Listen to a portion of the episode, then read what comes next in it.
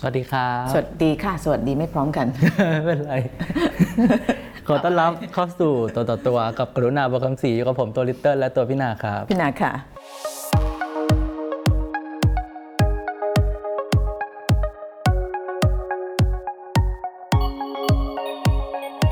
พี่นามาพร้อมกับ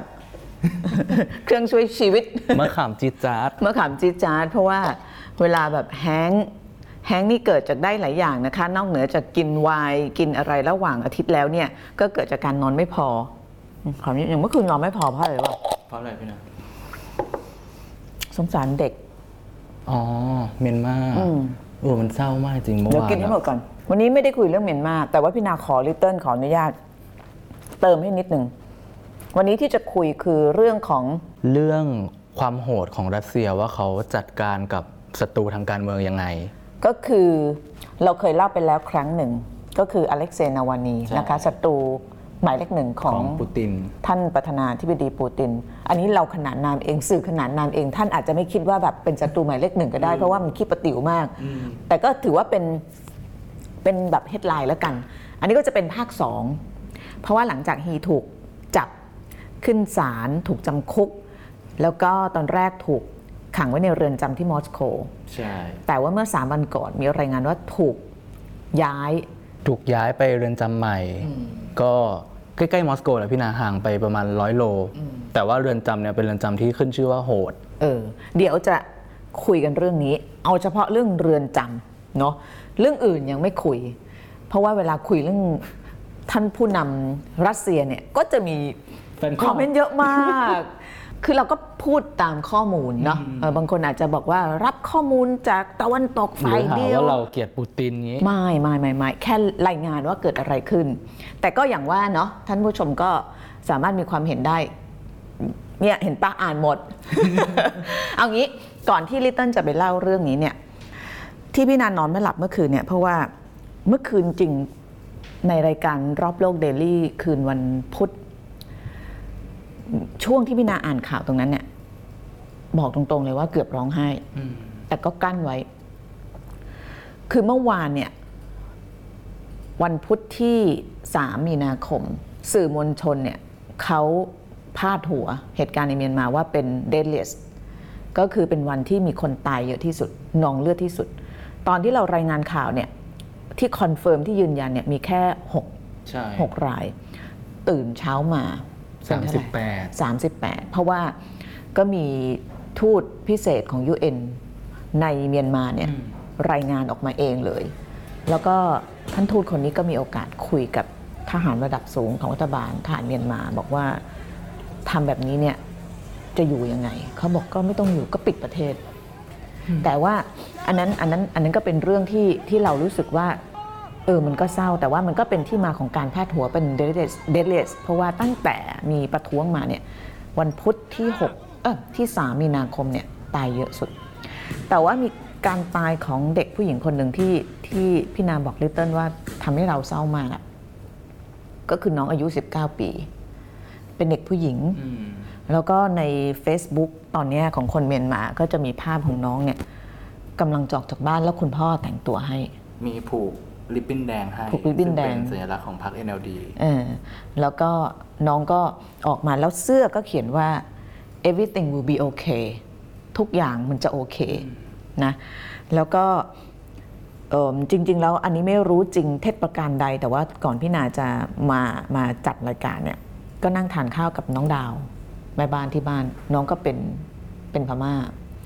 น้องก็เล่าให้ฟังบอกว่าในโซเชียลมีเดียของของที่พม่าเนี่ย ก็พูดถึงเรื่องน้องคนนี้ว่าน้องเนี่ย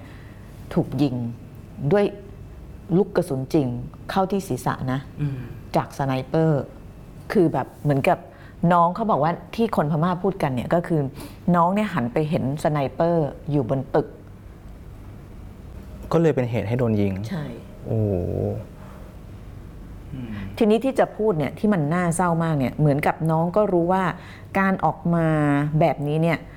มันคือ ตายไปแล้วครึ่งหนึ่งอะเพราะมันมีความเสี่ยงเกิดขึ้นตลอดเวลา คือเมื่อวานพี่นาก็ไม่คิดว่ามันจะเป็นวันที่นองเลือดคนตายเยอะที่สุด เพราะว่ามันเกิดขึ้นหนึ่งวันหลังจากที่อาเซียน รัฐมนตรีอาเซียนประชุมกัน 10 ประเทศก็ประชุมกันออนไลน์ คือเวลาประชุมอาเซียนเนี่ยเอ่ออาเซียนเนื่องจากมันเป็นประชาคมที่แบบว่าอยู่กันหลวมๆไม่ยุ่งเกี่ยวการเมืองภายในเวลาเขา เขาพูดภาษาอาเซียนเขาไม่ใช่คำว่าแทรกแซงนะเขาใช้คำว่าอะไรรู้ป่ะ engagement การเกี่ยวพันอาเซียนจะมีนโยบายที่เขาเรียกว่า constructive engagement การเกี่ยวพันอย่างสร้างสรรค์แปลภาษาชาวบ้านมันก็คือการแทรกแซงนั่นแหละ แต่เขาไม่ใช้ คือมันแบบดีหน่อยเออ มันเป็นแบบว่า so diplomatic รัฐประหารใช้ไม่ได้ แทรกแซงใช้ไม่ได้ เขาใช้การเกี่ยวพันอย่างสร้างสรรค์ เพราะฉะนั้นเอาใช้คำนี้ก็ได้เกี่ยวพันอย่างสร้างสรรค์ก็ได้อาเซียนประชุมกัน 10 ประเทศ ปรากฏว่าหันฉะหาฉันทามติไม่ได้ฉันทามติแปลว่าอะไรลิตเติ้ลคือทุกคนต้องเห็นตรงกัน ใช่ ปรากฏว่าฉันทามติออกมาได้เรื่องเดียว คือเรื่องทหารต้องหยุดใช้ความรุนแรง แถมมีต่อมาด้วยนะว่าประชาชนห้ามยั่วยุ นี่คือฉะฉันทามติที่อาเซียนออกมา เรื่องอื่น ไม่มีฉันทามติ แปลว่า ไม่มีทุกประเทศเห็นตรงกันเลย แม้กระทั่งการปล่อยตัวองซานซูจี ซึ่งมันตรงไปตรงมามากอืมเออแปลกเนาะแปลกแต่เอาเอาเอาอย่างนี้แล้วกัน คือเราก็ไม่ได้คาดหวังอะไรเยอะเอาที่คาดหวังน้อยที่สุดคือฉันทามติที่ 10 ประเทศเห็นร่วมกันว่าจะไม่ใช้ความรุนแรง ก็เป็นวันเดียวกันกับที่คนตาย 30กว่าคน เหมือนทหารเมียนมาเขากำลังบอกเลยนะว่าแบบฉันไม่กลัวฉันไม่ แคร์โลกอะไรทั้งสิ้นเลยใช่นะ I เนี่ย do not care ทีนี้กลับมาที่น้องคนนี้ที่ทำให้พี่นาเศร้ามากจนกระทั่งเมื่อคืนก็นอนคิด เพราะว่าน้องเนี่ยถูกยิง ปรากฏว่าพอเขาไปดูศพ น้องมีเขาเรียกเป็น dog tag คือที่น้องใส่มันไม่ใช่ dog tag จริงหรอก แต่ว่ามันเป็นเหมือนกับข้อมูลอ่า เกี่ยวกับตัวเอง มีสองใบ ใบแรกเนี่ย เขียนกรุ๊ปเลือดตัวเอง ใบที่สองเขียนบอกว่าถ้าตัวเองตายเนี่ยขอให้ร่างของน้องเนี่ยไปใช้ประโยชน์ทางการแพทย์ได้ คือเราจะสังเกตว่าการชุมนุมครั้งนี้เหมือนกับเด็กที่ออกจากบ้านเนี่ยรู้ว่าโอกาสที่ตัวเองจะกลับบ้านเนี่ยมีน้อย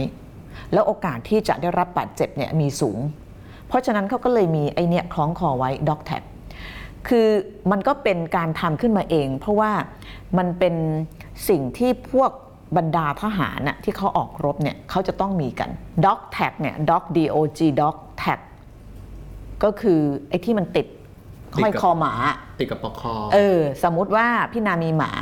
พี่นาก็ต้องมีไอ้ด็อกแท็กเนี่ยติดไว้เพื่อให้รู้ว่า ไอ้หมาตัวนี้ชื่อมาลี่นะ เขาเอ่อกรุ๊ปเลือดนี้นะ เขา เจ้าของคือคนนี้มีเบอร์โทรศัพท์ของเจ้าของเวลาคือหมามันพูดไม่ได้ไง เพื่อมันหลุดออกไป เพื่อมันหลุดออกไปมันหลงไปไหนมันได้รับบาดเจ็บอะไรอย่างเงี้ยคนที่เห็นเนี่ยเขาก็จะได้มีข้อมูลเบื้องต้นในการช่วยเหลือ อันนี้คือจุดประสงค์ของด็อกแท็กซึ่งมันก็ถูกเอามาใช้กับบรรดาพวกทหารที่ออกรบ สามีพี่ก็มีเขาเป็นเจ้าหน้าที่เป็นทหาร UN เขาจะมี dog tag ทุกคนที่ออกรบเนี่ยจะมี dog tag เขาจะห้อยคอไว้ แล้วจะมีสองสองซีกให้หักได้ หักทำไมครับพี่นะก่อนจะบอกหักทำไมต้องบอกว่าอะไรอยู่ใน dog tag ก่อน ใน dog tag เนี่ยก็จะมีทุกอย่างที่จำเป็นอย่างเช่นกรุ๊ปเลือด เบอร์โทรศัพท์เอ่อรวมถึงศาสนาด้วยนะคะรวมถึงพวกประวัติการฉีดยา หมูเลือดที่อยู่ที่ติดต่อได้เนี่ยมันจะถูกถูกบันทึกไว้ในไอไอด็อกแท็กตรงเนี้ยเพื่อที่ว่าสมมุติว่าลิตเติ้ลเป็นทหารแล้วก็ออกสงคราม บาดเจ็บสาหัสพูดอะไรไม่ได้ คนที่จะมาช่วยเหลือเขาจะได้รู้ว่าอย่างน้อยเนี่ยเออเลือดอยู่กลุ่มนี้นะจะได้ช่วยเหลือกันพ่อแม่พี่น้องอยู่ไหนนับถือศาสนาอะไร ถ้าเป็นคริสต์เป็นอิสลามจะได้ปฏิบัติอย่างถูกต้อง อันนี้คือข้อมูลที่มันจำเป็น แต่ที่เขาต้องมีสองครึ่งเนี่ยเพราะอะไรรู้ว่า เพราะว่าถ้าเกิดสมมติพี่ออกรบแล้วพี่ตายเนี่ยเขาจะหักครึ่ง ครึ่งหนึ่งจะถูกส่งกลับไปที่บ้าน ก็คือเป็นสัญญาณบอกให้รู้ใช่ ว่า ถ้าบ้านไหนได้รับด็อกแท็กก็แปลว่าสมาชิกโอ้สาเศร้ามีอะ ภรรยาตายแล้วแล้วก็อีกครึ่งหนึ่งก็จะเก็บไว้กับตัว ก็คือกับร่างผู้เสียชีวิต ก็สามีพี่เคยบอกว่าโชคดีที่ด็อกแท็กเขาไม่เคยถูกหัก โหแล้วที่เมียนมานี่มันสะท้อนเลยนะว่าแบบเด็ก ๆเขารู้ว่าแบบใช่ ออกไปจากบ้านไปประท้วงนี่มันเหมือนไปรบอะมันถึงต้องห้อยอย่างนั้นเพราะฉะอนั้นเนี่ยอันเนี้ยมันก็เลยทำให้พี่นาแบบเมื่อคืนนอนคิดทั้งคืนว่าแบบ คือเหมือนกับมันมันเศร้ามันหดหู่ขนาดไหนอะที่แบบเด็กอายุ 18 19 ออกไปอนาคตชาติอะเออออกไปแล้วก็รู้ว่าตัวเองอาจจะไม่มีโอกาสกลับมาหาพ่อแม่อีก ถึงต้องห้อยไอ้นั่นไว้อะไล่คนยิงนี่มันมันบ้าคลั่งมากเลยนะทำไมไม่ไม่เหลือความเป็นมนุษย์แล้วเนี่ย ยิงลงได้ยังไงอะคนประเทศตัวเองแท้ๆแล้ว เป็นเด็กเป็นเยาวชนนะพี่นาเออพูดแล้วก็เศร้า อะมาเรื่องลิตเติ้ลอะกลับมาที่รัสเซีย อันนี้ก็ก็เศร้าพอกันเนาะโลกเรามีแต่เรื่องเศร้าๆ อัปเดตเรื่องนาวานีก็คือล่าสุดเขาโดนย้ายไปที่เรือนจำที่ชื่อว่าพาเนลโคโลนีหมายเลขสองโคโลนีก็แปลว่าอาณานิคมเนี่ยเนาะอืมแต่ว่าในความหมายจริง ๆ มันจะไม่ได้หมายถึงอาณานิคม มันจะหมายถึง บริเวณ บริเวณกึ่งกึ่งๆค่ายแรงงาน เพราะว่าเหมือนกุหลาบปะเหมือนพี่นาเพราะว่ามันเป็นการต่อยอดมาจากค่ายกุหลาบในสมัยสตาลิน ก็คือที่รัสเซียมันจะมีนิคมสำหรับนักโทษประมาณเนี้ยเยอะส่วนใหญ่ก็จะเป็นการเปลี่ยนค่ายแรงงานปรับปรุงใหม่มาเป็นคุกมีประมาณ 700 แห่งอะบางแห่งก็ไปตั้งอยู่ในเมือง บางแห่งก็ไปตั้งอยู่กลางป่า แล้วที่นาวานีถูกย้ายจากเรือนจำในมอสโก ไปเขาเรียกเป็นคุกพิเศษเนี่ยก็เพราะว่าคงจะทำให้แบบปั่นประสาทให้แบบให้แบบเนาะของให้เกิดความเครียดสูงสุดอะไรอย่างนี้ป่ะ ของฝั่งทีมนาวานี่นะเขาใช้คำว่าแก้แค้นเลย เขาบอกว่าเป็นวิธีแก้แค้นของปูติน เพราะว่าเรือนจำที่ไปเนี่ยมันเป็นเรือนจำที่ขึ้นชื่อว่าทรมานจิตใจมากอะครั้งเดียวอะไรอย่างเงี้ยเหรอ ไม่เชิงขังเดียวนะ เดี๋ยวจะพาไปดู เพราะว่าล่าสุดทีมงานของนาวานี่เขาทำวิดีโอออกมาอีกแล้วรอบที่แล้วเราดูวิดีโอเกี่ยวกับการแฉกระบวนการคอร์รัปชันของปูตินกัน รอบนี้มาอีกรอบ มีวิดีโอออกมาอีกหนึ่ง คือลิตเติ้ลเนี่ยนะ งานหลักก็คือเป็นคนเขียนสคริปต์ งานรองเป็นคนนั่งดูวิดีโอของนาวานีใช่ไหมนี่เป็นงานอดิเรกหรือเปล่าคะลูก เป็นความสนใจความสนใจส่วนตัว เพราะฉะนั้นเดี๋ยวอย่างนี้ก็คือสรุปว่าเอ่อ ชะตากรรมของนาวานีเนี่ยก็ไม่ค่อยจะน่าอภิรมย์เท่าไหร่นะคะ เพราะว่าโดนขังคุก 2 ปี แล้วก็โดนย้ายไปอยู่ในคุกที่ขึ้นชื่อว่าหดหินมากนะคะแต่ว่าข้างนอกเนี่ยทีมงานก็ยังออกรณรงค์ต่อเนื่องในการทำแคมเปญเพื่อที่จะขุดคุยเอ่อความผิดปกติการคอร์รัปชันรัฐบาลของปูติน ใช่ แต่มันหมายความว่าหลังจากนี้เราอาจจะไม่ค่อยเห็นข่าวในวันนี้ละ เพราะว่าเรือนจำเนี่ยมันเป็นเรือนจำปิด มันจะแบบ ตัดขาดจากโลกภายนอกเลย วิดีโออันแรกที่เขาปล่อยมาก็คือเรื่องของพระราชวังลับมูลค่า 4 0,000 ล้านอะไรเงี้ยนะหรูหราหมาเห่ามากเอ่ออันใหม่นี้เป็นเกี่ยวกับเรื่องของคุกที่นาวานีไปอยู่ใช่ไหมใช่ ไปถ่ายมาได้ยังไงอะเขาใช้โดรนโดรนอีกละเขาเขาใช้โดรนถ่ายบรรยากาศภายนอกคุก แล้วเขาก็ไปพูดคุยกับอดีตผู้ต้องขังที่เคยอยู่ที่คุกนี้ นานประมาณ 2 ปี เขาก็มาเล่าประสบการณ์ให้ฟังว่าข้างในเนี่ยมันเป็นยังไง แต่ว่าอันเนี้ยเขาจะเริ่มเรื่องด้วยคำถามว่านาวานีหายไปไหน เพราะว่าเรื่องของเรื่องคือทนายอ่ะเมื่อสัปดาห์ที่แล้วทนายไปหานาวานีแต่นาวานีไม่อยู่ Привет, это Дмитрий Низовцев, и сегодня мы с вами обсудим один единственный вопрос. Где Алексей Навальный? На этот вопрос одновременно есть ответ и нет. Да, так бывает. Ни адвокаты Алексея, ни его родственники, никто не был уведомлен о том, что Навального переводят из матросской тишины и куда-то увозят. 25 февраля утром он успел написать «Мне сказали собирать вещи, куда-то переводят». То ли в соседнюю камеру, то ли в соседний регион. То есть официально, где находится Алексей Навальный, мы до сих пор не знаем. เมื่อวันศุกร์ก็มีแหล่งข่าวเขายืนยันว่านาวานีเนี่ยถูกย้ายไปที่ เรือนจำแห่งใหม่ ซึ่งก็คือเนี่ยแหละพาเนลโคโลนีหมายเลขสองอันนี้เราก็จะให้ดูภาพของเรือนจำหน้าตาเป็นยังไง อันนี้คือเป็นเป็นเรือนจำที่อยู่ห่างจากมอสโกสักร้อยกิโลเมตร ใช่ อยู่ในเมืองโปโปครอปโปรคอฟเป็นเมืองเล็กๆ หน้าตาก็เหมือนมันกุหลาบเนาะไม่ใช่กุหลักเลยมันคือมันจะมีรั้วล้อมรอบ แล้วก็รั้วมันจะสูงมาก แล้วมันก็จะมีรั้วลวดหนามข้างบนอีกที ข้างในก็จะเป็นตึกๆแบบทึบๆ ดูแห้งแล้งอะพี่นา แปลว่านักโทษที่ส่งมานี่ก็คือนักโทษที่แบบว่า คือส่วนใหญ่จะเป็นนักโทษในคดีพวกแบบฆ่าคนตาย คดีโหดๆ แล้วก็จะมีนักโทษการเมืองด้วย ปัจจุบันมีประมาณ 800 คนที่อยู่ที่นี่ ทีนี้เขาจะไปคุยกับทนายความที่ทำงานเกี่ยวกับด้าน สิทธิเขาก็บอกว่าคือเขาถามความเห็นทนายความว่าแบบเป็นเป็นไปได้มากน้อยแค่ไหนที่นาวานี่จะถูกส่งไปที่นี่จริง ซึ่งทนายความเขาก็เขาก็ให้ความเห็นว่า ก็ถ้าสมมุติว่าคนที่อยู่เบื้องหลังคำสั่งเนี่ยเขาต้องการที่จะแบบทำลายชีวิตใครสักคนอะที่นี้ก็เป็นตัวเลือกที่เหมาะสม แล้วทีนี้คนที่เขาเคยเข้าไปเนี่ยเขาบอกอะไรบ้าง อันนี้เดี๋ยวจะให้ดูอดีต ผู้ต้องขัง นี่คนนี้ ซึ่งคนเนี้ยก็เป็นนักโทษทางการเมืองเหมือนกันเขาบอกว่าในเรือนจำเนี่ยมันมีองค์ประกอบครบไม่ว่าจะเป็นการทำร้ายร่างกายการกดดัน การทำลายจิตใจไปถึงแบบการทำลายศักดิ์ศรีลดทอนความเป็นมนุษย์กฎของเรือนจำเลยนะกฎหลักคือห้ามพูดคือนักโทษที่ไปอยู่ในเนี้ยห้ามพูดกันคือห้องขังห้องขังหนึ่งสมมติมีคนอยู่สิบคน ห้ามพูดอะไรกันเลย แล้วเขาบอกว่ามันทรมานมากนะ ลองคิดดูว่าถ้าเราได้คำสั่งห้ามพูดสักพูดถึงหนึ่วันอะ การขังเดี่ยวและห้ามพูดเนี่ยมันทำให้พี่นันนึกถึงกลับไปที่เมียนมานิดหนึ่งตอนที่เปิดประเทศเนี่ยพี่นาก็สนใจเรื่องของคนที่เขาเคยถูกจับกลุ่มในช่วงการเอ่อ uprising 1988อะมันจะมีผู้นำนักศึกษาจำนวนมากเนี่ยที่ลุกขึ้นต่อสู้ คนที่ถูกฆ่าก็ถูกฆ่าคนที่ถูกจับขังคุกก็ถูก ไปเยอะมาก แล้วคนที่ high profile คือมีชื่อมากคนหนึ่งคือชื่อมินคอร์ไนายมินคอร์ไนายนี่เป็นผู้นำนักศึกษาที่ดังมาก แล้วก็ถูกขังเดี่ยวอยู่มากกว่า 10 ปี ปรากฏว่าเพื่อนสนิทพี่คนหนึ่งไปทำสารคดีเรื่องนี้ของเขา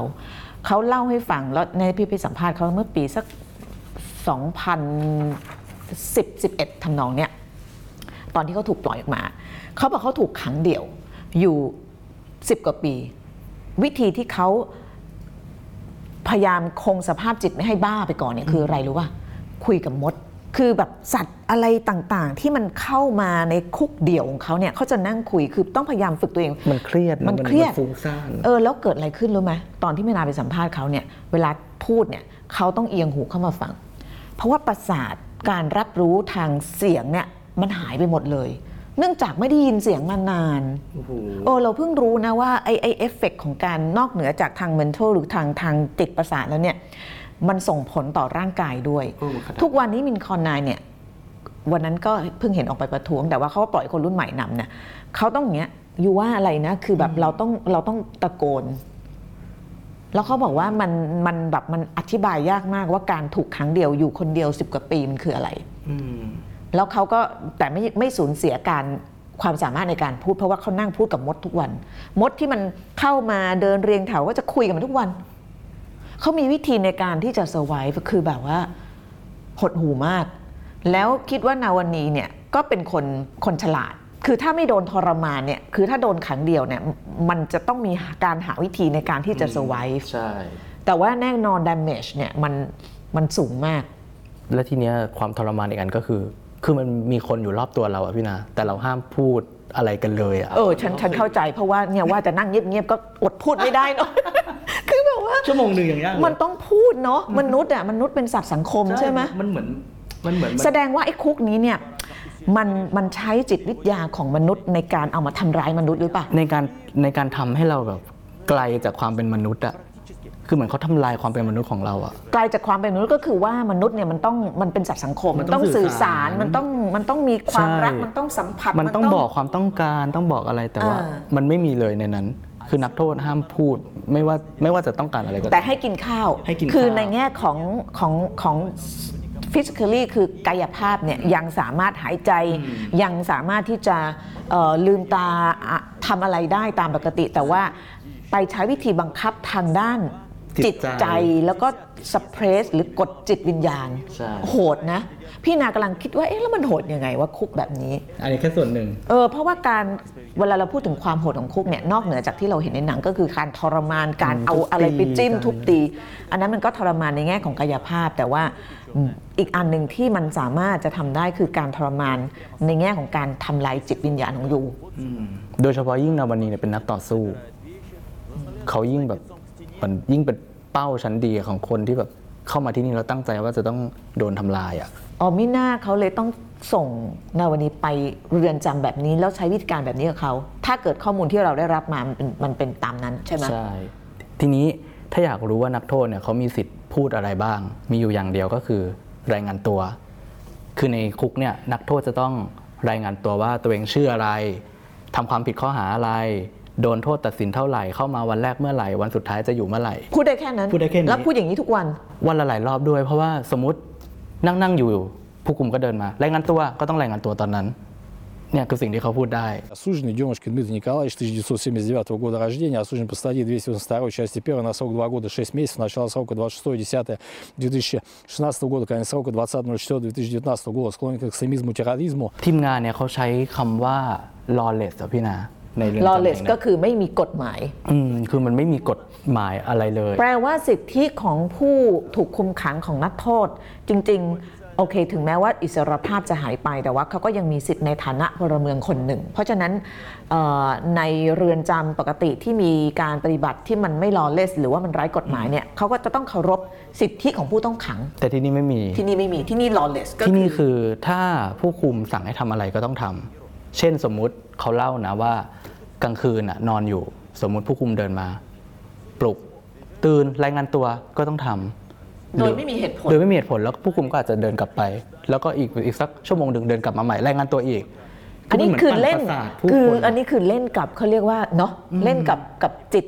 จิตใจสมอง เขาพูดถึงคำสั่งว่ามันบางครั้งเนี่ยคำสั่งที่ผู้คุมสั่งมันงี่เง่ามากอย่างเช่น สั่งให้ไปปูผ้าปูเตียงใหม่ พอปูเสร็จปุ๊บช่วงบ่ายก็จะสั่งเลือกมาแล้วปูใหม่อีก คือทำอะไรก็ได้เอใช่อไหมเลือกมา lawless ปูใหม่คือทำอะไรก็ได้ ใช่ แล้วไม่ว่าจะทำอะไรก็คือจะโดนโดนจับผิดโดนจับตามองอ่าเช่น คือนักโทษเนี่ยเขาจะต้องถูกคำสั่งให้ยืนอย่างนี้ เออ ยืนเอามือไพ่หลัง แล้วก็ก้มหน้ามองพื้น เออ คือห้ามสบตาผู้คุม สมมุติผู้คุมเดินมาก็เท้าไม่ตรงเท้าอยู่อย่างนี้ มีความผิด กระดุมไม่ติดมีความผิด ไม่ยอมรายงานตัวอะไรมีความผิดคือทำอะไรมันจะกลายเป็นว่ามันมีความผิดไปหมดอะอันนี้คือจาก ปากคำของคนที่เคยอยู่ข้างใน ใช่ แต่ว่าคนนี้ก็อยู่เกือบ 2 ปีเหมือนกันใช่ไหมแต่ก็ออกมาก็ยังสติสตังค์สัมปชัญญะยังดีอยู่แสดงว่าต้องเป็นคนจิตแข็งพอสมควรเนาะ เขาบอกน้ำหนักเขาลดไปเยอะมาก ตอนเข้าไปเขาเขาอ้วนแบบเป็นร้อยโลอะตอนนี้ให้ดูว่าหุ่นเหลือเท่าเนี้ย แต่เอาเข้าจริงๆก็เป็นไปได้ที่นาวันนี้ก็อาจจะรอดจากการถูกทรมานทางด้านจิตใจแบบนั้น ถ้าเกิดจิตแข็งจริง ๆ แต่ว่าที่เล่าให้ฟังเนี่ยมันเป็นวิธีการว่าเวลาแบบ พวกนักโทษการเมืองเนาะเวลาเขาโดนอะไรแบบนี้ในบางประเทศเนี่ยบางทีมันไม่ได้เรื่องของกายภาพอย่างเดียว แต่ว่าเป็นเรื่องที่บวกกับของการเล่นกับสภาวะจิตใจ แล้วก็จิตวิญญาณของคนที่ถูกคุมขังด้วย อีกอันที่อยากเล่าก็คือความพิเศษของคุกเนี่ยเขามีพี่ไม่อยากใช้คำว่าพิเศษเลย เวลาพูดฉันก็คือเราเป็นคนที่เล่นกับคำไงคือ เวลาเราพูดคำว่า special หรือพิเศษเนี่ยมันมีความหมายในเชิง positive งั้นเราบอกว่าเราก็บอกเป็นคนลิตเติ้ลเป็นคนพิเศษสำหรับพี่ แต่ว่าถ้าพูดถึงคุกเนี่ยคุกนี้พิเศษมากเนี่ยมันเหมือนกับคุกมันดีอะนึกออกปะงั้นต้องบอกอะไรล่ะความโหดร้ายพิเศษ ไม่ใช่ พิเศษมันไม่ควรจะใช้เลย ต้องบอกว่าเรือนจำนี้มันมีความความ แตกต่างอืมจากที่อื่น จากที่อื่นเออถ้าใช้คำแบบกลางๆเนี่ยใช้คำว่าแตกต่างเพราะแตกต่างเนี่ยอันนี้มาพูดเรื่องแบบภาษาเลยนะแตกต่างเนี่ยมันเป็นมันเป็นศัพท์มันเป็นคำที่มีความเป็นกลางๆ อย่างเราบอกว่าพี่นาแตกต่างจากลิตเติ้ลเนี่ยมันก็ไม่ไม่ไม่ลบไม่บวก คุกนี้แตกต่างจากคุกอื่น มันก็อาจจะทำให้คนรู้ได้ว่าอ๋อมันแตกต่างแสดงว่ามีอะไรที่มันแย่กว่าแน่ๆเลยใช่หรือดีกว่าแน่ๆเลยอะไรอย่างเงี้ยใช่ไหมเพราะฉะนั้นถ้าเรายังไม่มั่นใจอะไรเราใช้คำแบบนี้ นี่คือแบบว่าศัพท์ทางการทูตมากเนี่ยอะความพิเศษเอ้ยไม่ใช่ความพิเศษความแตกต่างเนี่ยติดปากเนี่ยความแตกต่างก็คือคุกเนี่ยมันมีลำดับชั้น และมันจะมีนักโทษบางกลุ่มที่ผู้คุมเนี่ยเขาเลือกขึ้นมา เพื่อให้ควบคุมนักโทษด้วยกัน littleอันนี้นะที่ฟิลิปปินส์ก็มีจำได้มาที่พี่นาไปเข้าคุกฟิลิปปินส์เนี่ยอ๋อคุกไทยก็มีนะเขาจะมีนักโทษชั้นดี พี่นาเคยเข้าไปทำสารคดีในเรือนจำบางขวางให้กับ BBC สักสิบกว่าปีที่แล้วเขาจะนักโทษชั้นดีที่ทางผู้คุมเนี่ยเขาเรียกว่าไว้ใจ ระดับหนึ่งแล้ว เพราะว่าให้มาคุมนักโทษ เออกำลังจะพ้นโทษ เพราะฉะนั้นไม่มีไม่มีเหตุผลอะไรที่จะไปก่อเหตุความวุ่นวายอะไรอีกแล้ว แล้วก็อยู่มานานเพราะฉะนั้นก็มีบารมี แล้วก็ที่เขาต้องทำเนี่ยเพราะว่าจำนวนของผู้คุมเนี่ยมันไม่พออคุกแถวๆเนี่ยนะในฟิลิปปินส์ที่พี่นาไปอะผู้คุม 3 คนนักโทษพันกว่าคนอะไรเงี้ยเพราะฉะนั้นมันอยู่ไม่ได้เพราะฉะนั้นเขาก็จะดีไซน์ วิธีการจัดระเบียบข้างในก็คือให้นักโทษที่ที่อาจจะแบบ เป็นนักโทษชั้นดีอย่างที่บอกแล้วไม่มีเหตุผลอะไรที่จะไปทำความผิดอีกเนี่ยมาคุมนักโทษที่เพิ่งเข้ามา มาคุมนักโทษที่แบบอยู่อีกระดับหนึ่งหรืออีกอยู่ชั้นหนึ่งอันเนี้ยเขาเหมือนให้อำนาจไปเลยว่า นักโทษที่เป็นผู้คุมอะเออจะสั่งอะไรก็ได้จะลงโทษอะไรก็ได้ แล้วบางคนเนี่ยก็มีทั้งแบบที่เต็มใจมาเป็นกับโดนบังคับมาเป็นเออเออแต่ว่าไม่เข้าใจเหตุผลเบื้องหลังเหมือนกันว่าทำไมต้องการต้องใช้นักโทษ สร้างความแตกแยกหรือเปล่า หรือว่า เป็นกลยุทธ์ในการควบคุมอันนี้อันนี้ไม่เข้าใจเหมือนกันอือหืออ๋ออีกหนึ่งอันที่น่าสนใจก็คือ เรือนจำแห่งนี้พี่นาเขาจะไม่รับอีเมล ไม่ติดต่อโลกภายนอก คือจะรับแค่จดหมาย ก็เรือนจำที่อื่นก็ไม่มีอีเมลนะลูกเอาเหรอ เออ ไปดูยุโรปมาเลยไม่มียกเว้นเรือนจำนอร์เวย์โอเคไม่มีลูกก็จะใช้จดหมายเพราะว่า เพราะอะไรรู้ไหมเพราะการส่งด้วย อิเล็กทรอนิกส์เนี่ยมันมันมันมีความเร็ว เพราะฉะนั้นสิ่งที่เขาจะต้องระมัดระวังที่สุดโดยปกติโดย standard ของเรือนจำเนี่ยก็คือว่าเขาต้องให้ผู้ถูกคุมขังหรือนักโทษเนี่ยไม่ไม่เกิดอารมณ์ขึ้นลงอะ่ะเพราะฉะนั้นเรือนจำจำนวนมากเนี่ยเขาไม่ให้ดูข่าวนะ เพราะว่าการดูข่าวเนี่ยมันทำให้เราได้รับรู้เหตุการณ์ที่เกิดขึ้นภายนอก สมมติเราเป็นนักโทษการเมือง หรือเป็นนักโทษอาชญากรรมหรืออะไรก็ตามเข้าไปเพราะอะไรก็ตามไปดูข่าวที่มันเกี่ยวข้องกับตัวเอง หรือว่ามีความเหมือนความต่างกับตัวเองเนี่ยเขาจะรู้สึกแล้วมันจะทำให้เกิดความปั่นป่วนในเรือนจำเหมือนให้รู้น้อยที่สุดจะได้ควบคุมให้รู้น้อยง่าที่สุดใช่อย่างข่าวเนี่ย แต่ไอเรือนจำที่พี่นาไปทำฟิลิปปินส์เนี่ยให้ดูข่าวได้ เพราะว่ามันไม่ใช่เรือนจำความมั่นคงสูงสุด แต่ว่าไอที่เรือนจำความมั่นคงสูงสุดอย่างบางขวางของของบ้านเราเนี่ยก็ห้ามดูข่าวนะแต่เขาจะมีสถานีวิทยุในเรือนจำที่จะแบบบอกข่าวเท่าที่จำเป็นซึ่งก็จัดโดยผู้คุม ใช่ จัดโดยผู้คุมหรือเออคนที่เป็นเอ่อ นักโทษอ่าอะอย่างในเรือนจำพิเศษกรุงเทพขอขออภัยนะคะพี่ยุทธพี่พี่ชายเรา พี่พี่สรยุทธสุดทัศนจินดาเนี่ยเนื่องจากมีทักษะในการที่จะแบบบอกเล่า แล้วมันประจวบเหมาะกับการเกิดโควิดพอดี เพราะฉะนั้นที่นั่นเนี่ยเขาก็จะใช้พี่ยุทธเนี่ยเป็นคนที่ deliver หรือบอกข่าวสารว่าเออถ้ามีโควิด เราต้องระวังอะไรยังไง แต่ว่าถ้าเป็นข่าวการเมืองการเมืองเนี่ยเขาจะพยายามให้รับรู้น้อยที่สุด เพราะว่ามันจะทำให้เกิดเขาเรียกความปั่นป่วน จดหมายเนี่ยได้แล้วก็จดหมายจะต้อง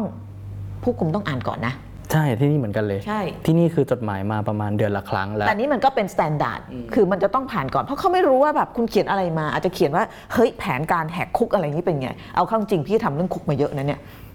เออน่าสนุกด้วยนะน่าสนุก บางขวางเนี่ยเข้าไปเมื่อสิบกว่าปีที่แล้วเนี่ยไปทำสารคดีให้ BBC ชื่อชื่อ The Real Bangkok Hilton เข้าไปแบบเข้าเข้าออกเป็นเดือนเลยนะ แล้วก็เรือนจำที่ฟิลิปปินส์ก็จะ เข้าใจ basic ไอ้พวกเนี้ยในคุกอ่ะแต่อันเนี้ยพี่ว่าบางอย่างมันเป็น basic ของเรือนจำปกติ แต่บางอย่างเนี่ยมันคือมันคือมีความแตกต่าง ไม่ใช่คำว่าพิเศษนะแตกต่างแตกต่าง โดยเฉพาะการเล่นกับจิตใจของของคนที่ที่ถูกคุมขัง เพราะว่าโดยถ้าเป็นเรือนจำปกติเนี่ยเขาก็จะไม่มีการปฏิบัติอะไรที่มันต้องมาบังคับทางด้านจิตใจอะไรแบบเนี้ยแค่ถูกกักขังอิสรภาพเนี่ยก็พอแล้ว ยกเว้นคุณทำผิด คุณก็จะถูกส่งไปอยู่ในโซลิแทร์เซลโซลิแทร์ก็คือเดี่ยวคุกเดี่ยว ที่บางขวางก็มี ถ้าสมมติแบบไปตีหัวตบตีชกกันอะไรเงี้ยถูกถูกลงโทษก็ขังเดี่ยว อาจจะขังเดี่ยวอยู่ 10 วัน 14 วัน 15 วันแล้วก็ออกมาอยู่กับคนปกตินอนห้องรวม แต่มันก็คงไม่มีที่ไหนจะมาห้ามพูดเหมือนที่นี่ใช่เนอะใช่เพราะฉะนั้นพี่ว่าความแตกต่างของคุกนี้เนี่ยบางอันก็เป็น standard แต่ที่มันแตกต่างที่พี่คิดว่าน่าสนใจก็คือไอ้ตรงที่เขาบอกว่าห้ามพูด แล้วการพูดมันเป็นส่วนหนึ่งของความเป็นมนุษย์อะมันต้องสื่อสารมันต้องมันต้องคุยกันมันต้องมีปฏิสัมพันธ์ เพราะว่าเราเป็นสัตว์สังคมค่ะไม่ได้กินข้าวไม่ได้กินน้ำอันหนึ่ง แต่ว่าไม่ได้มีปฏิสัมพันธ์ทางด้านสังคม ถูกโดดเดี่ยวนี่อีกอันหนึ่งคืออันหนึงเป็นเรื่องกายภาพอีกอันหนึงเป็นเรื่องของจิตใจ แล้วคิดดูว่าถ้าเราอยู่แบบนั้นเป็นปีๆอะก็เหมือนที่พี่นาเล่าว่า คนนั้นเขาต้องสูญเสียการได้ยินใช่ไปอะ มินคอนายใช่ คือแบบ ตอนนั้นพี่ก็พี่ก็ไม่เข้าใจว่า เอ๊ะทำไมเวลาพี่พูดเขาไม่ค่อยได้ยิน แล้วก็ต่อมาก็มานั่งคุยกับเพื่อนคนที่ทำสารคดีเขาบอกว่าเพราะว่าเขาสูญเสียการได้ยินเนื่องจาก พอไม่ได้ยินนานๆเนี่ยมันไม่ได้ใช้อะคือพูดเนี่ยพูดได้พูดกับมดพูดกับอะไร เพราะฉะนั้นความสามารถในการเปล่งเสียงมันยังอยู่ แต่ความสามารถในการฟังอะสูญเสียไปเลย ของเนี่ยหนูคิดว่าถ้าโดนแบบนี้นะ ความสามารถในการสื่อสารเนี่ย จะหายไปเยอะเลย ใช่ใช่ เพราะว่าวันๆเราไม่ได้พูดสิ่งที่เราคิดออกมาเลยอะ มันมีอันหนึ่งก็คือการการพูดในใจพูดได้ แต่ว่าความสามารถในการเปล่งเสียงอาจจะหายไป แล้วก็มันมีวิธีการอย่างเราเราอ่านเนี่ยบางคนใช้วิธีการเขียน แต่แต่พี่ไม่แน่ใจว่าเขาอนุญาตให้เขียนได้หรือเปล่า อันนี้เขาระบุว่า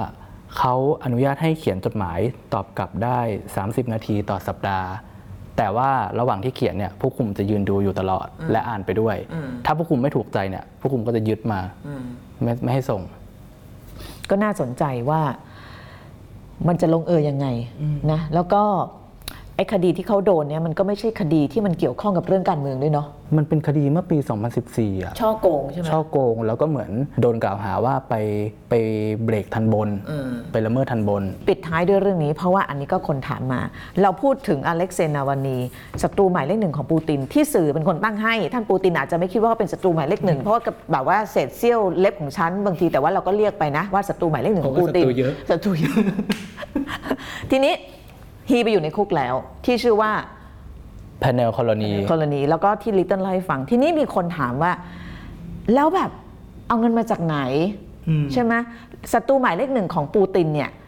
รับเงินต่างชาติหรือเปล่า เพราะว่าอย่างคลิปที่เราดูก็ต้องใช้เงินทำนะ ใช่ ต้องมีโปรดักชันมีอะไรทำ คือเวลาเวลาเกิดอะไรขึ้นแบบเนี้ยแน่นอนคำถามที่มัน legit ก็คือ legitimate ว่ามันมันมันถามได้แบบเราก็สงสัยว่า เฮ้ยคนนี้อยู่ ๆทำไมถึงลุกขึ้นมา เป็นศัตรูกับผู้นำประเทศได้อะไรหรือเปล่า มีคนให้เงินหรือเปล่า ใครอยู่เบื้องหลังอะไรเงี้ยตกลงนาวนีเนี่ยคือโดยพื้นฐานแล้วเป็นคนที่ลุกขึ้นมาสงสัยเรื่องความร่ำรวยของปูตินตลอดมา แล้วก็ตั้งองค์กร เพื่อที่จะสืบสวนการทำงานของรัฐบาล แต่เงินมาจากไหน เงินส่วนใหญ่มาจากผู้บริจาคทั้งที่เป็นบุคคลและองค์กรเอกชน ผู้บริจาคเป็นใคร ผู้บริจาคก็มีทั้งคนรัสเซียในประเทศ คนรัสเซียนอกประเทศหรือแม้แต่ ต่างชาติก็มีพี่นา รับเงินต่างชาติเหรอ อืมสรุปแบบนั้นได้ไหม อันนี้จะให้ดูตัวอย่างว่าอ่า ว่าอันนี้ข้อมูลนะเขามี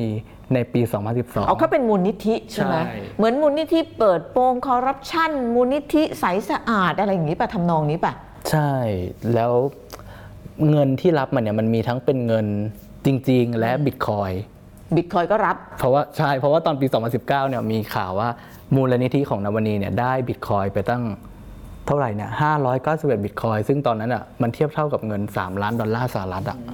แต่โดยสรุปเนี่ยเขาก็มีการเปิดเผยตัวเลขมูลนิธิของนาวานีเนี่ยว่าแต่ละปีได้รับการบริจาคเท่าไหร่ ปี 13เนี่ยได้รับบริจาค9ล้าน4แสน8หมื่นบาท 14 ขึ้นมาเป็น 12 ล้าน ปี 16 ขึ้นมา 18 ล้าน5แสนบาทนะคะผู้บริจาคก็เป็นบุคคลและองค์กรเอกชน แล้วก็ได้รับเงินบริจาคจากคนทั้งรัสเซียแล้วก็นอกประเทศหนึ่งในนั้นเป็นมหาเศรษฐีด้านโทรคมนาคม ที่บริจาคให้แสนกว่าบาททุกเดือน แสดงว่าก็จะมีคน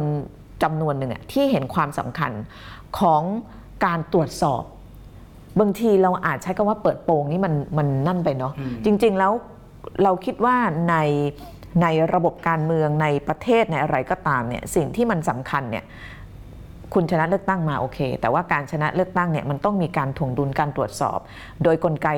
เอ่อ ที่เรียกว่าประชาธิปไตยก็จะมีสภา มีอะไรพวกนี้ใช่ไหมแต่บางทีสภาก็อ่อนเปรี้ยเสียขาทำอะไรไม่ได้ เพราะฉะนั้นการตรวจสอบหลังๆ ในหลายประเทศมันจะเป็นการตรวจสอบโดยเขาเรียกเป็นของพลเมือง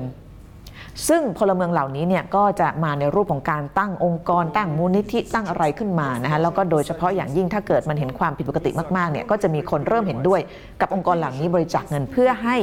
ตรวจสอบรัฐบาล เพื่อให้เขาทำต่อไป แต่ทีเนี้ยอยากจะบอกว่าตัว ขององค์กรเนี่ยเขาไม่ได้มุ่งเป้าไปที่ปูตินอย่างเดียวนะเขาทำอย่างอื่นด้วย ทำอะไรบ้างวะ อย่างเช่นมันมีกรณีหนึ่งว่าเขาไปแฉเรื่องอาหารปัญหาอาหารเป็นพิษในโรงเรียน อ๋อ ก็คือองค์ไอ้มูลนิธิฮีก็ทำเรื่องคอร์รัปชันเรื่เป็อนงสังคมหลักแล้วก็เรื่องสังคมเรื่องสังคมเป็นหลักด้วยแต่ว่ามาดังก็เพราะว่าไปไปเล่นไปปูตินแฉปูติน อ๋อ ก็ ชัดเจนมากขึ้นเนาะแล้วก็รู้สึกว่าโดนโดนฟ้องด้วยใช่ไหมโดนฟ้อง พอไปเปิดโปงอะไรแบบนี้ก็โดนฟ้อง ตอนนี้เป็นหนี้เขา 12 ล้านบาท เพราะว่าถูกบริษัทยักษ์ใหญ่ในรัสเซียฟ้องร้องในข้อหาสร้างความเสียหาย และเสื่อมเสียชื่อเสียงภาษา บ้านเราก็หมิ่นประมาท อืม ประมาณนั้น เออประมาณนั้นเอาละค่ะ ก็วันนี้ก็เป็นเรื่องของคุกของนาวนีนะฮะเราคงจะไม่ได้ยินเรื่องของคุณนาวนีอีกนาน พอสมควร แต่ไม่แน่นะ เพราะว่าเมียเขาอาจจะยังสู้ต่อภรรยานะภรรยา พูดเป็นสุภาพ วันนี้ไม่ได้พูดถึงเรื่องภรรยาไว้วันหลังแล้วกันติดอีกแล้วนะคะเอาละไปกันก่อนนะคะวันนี้ก็แถมเรื่องเมียนมาไปด้วย แล้วก็เรื่องเมียนมาเราก็คงต้องเกาะติดกัน เพราะว่ามันพัฒนาการมันเหมือนกับน่าเป็นห่วงมากขึ้นเรื่อยอืม เดี๋ยวเราดูว่าวันนี้จะเกิดอะไรขึ้นอีกเนาะ ๆลิตเติ้ลไปอยู่นั่นมาเดือนหนึ่งก็จะมีความรู้สึกผูกพันอยู่เนาะ มันเสียดายนะ เพราะว่าตอนที่หนูไปอยู่อะ คืออะไรอะไรกำลังโตเลยพี่นาคอนโดกำลังขึ้น พวกแล้วบพี่รินาษัทชอบร้านกาแฟที่นั่นมาก โอ้ยบริษัทต่างชาติกำลังมาลงทุนอะ มันเหมือนแบบอะไรอะไรกำลังดีแล้วทุกอย่างมันต้องฟรีดไปเลยกระทันหันอะ ถ้าเป็นอย่างที่ทูตพิเศษ UN พูดจริงว่าทหารไม่แคร์แล้วเขาจะปิดประเทศนี้ก็น่าเสียดายมาก แล้วชาวอะไรกินอะเขาเคยอยู่ได้คือหมายถึงชาวบ้านทำมาค้าขายกับจีนยังได้ อ๋อเพราะว่าตอนนี้ประเทศที่ไม่ไม่ได้ประนามก็มีเยอะแยะ อืม ข้างๆบ้านอะทั้งนั้นเลย เราสงสารคนรุ่นใหม่อะว่าแบบอนาคตเอางี้ของเดี๋ยวขาคราวหน้าอันนี้สัญญาจริงๆพี่นาจะพูดเรื่องคนรุ่นใหม่ในเมียนมาเพราะว่าคนอาจจะมีเขาเรียกว่า perception หรือว่ารูปในหัวอีกแบบหนึ่งว่าเมียนมาเนี่ยก็คือแบบคนยังนุ่งลองจี ก็ส่วนใหญ่ก็ยังนุ่งลองจี แต่ว่าเด็กรุ่นใหม่เนี่ยเขาก็ไปไกลเขามีวัฒนธรรมเคป๊อปเคป๊อปที่นั่นเนี่ย เฮ้ยบางทีไปไกลกว่าบ้านเรานะไกล คราวที่แล้วที่พี่นาไปไปสัมภาษณ์พวกร็อกเกอร์ไปสัมภาษณ์พวกแบบพังก์พวกอะไรพวกเนี้ยแล้วพวกนี้หัวก้าวหน้ามาก เด็กเยาวชนรุ่นใหม่ในเมียนมาเนี่ยน่าสนใจมากเนาะเดี๋ยวคราวหน้ามาเล่าแล้ว เดี๋ยวจะเอาเอ่อพังเกอร์คนหนึ่งเป็นผู้หญิงสวยมาก แล้วก็นางแบบว่านางเปรี้ยวมากแล้วก็แบบนึกออกไหมแล้วก็มีความคิดทางการเมืองน่าสนใจคือเด็กรุ่นใหม่ในเมียนมา โดยเฉพาะ สิ่งที่เขาเสพเนี่ยไอ้พวกเพลงพวกหนังพวกอะไรเงี้ยน่าสนใจ เรามีฟุตเทจเยอะเดี๋ยวคราวหน้าเอามาฝากกัน วันนี้ลาไปก่อนค่ะ สวัสดีค่ะ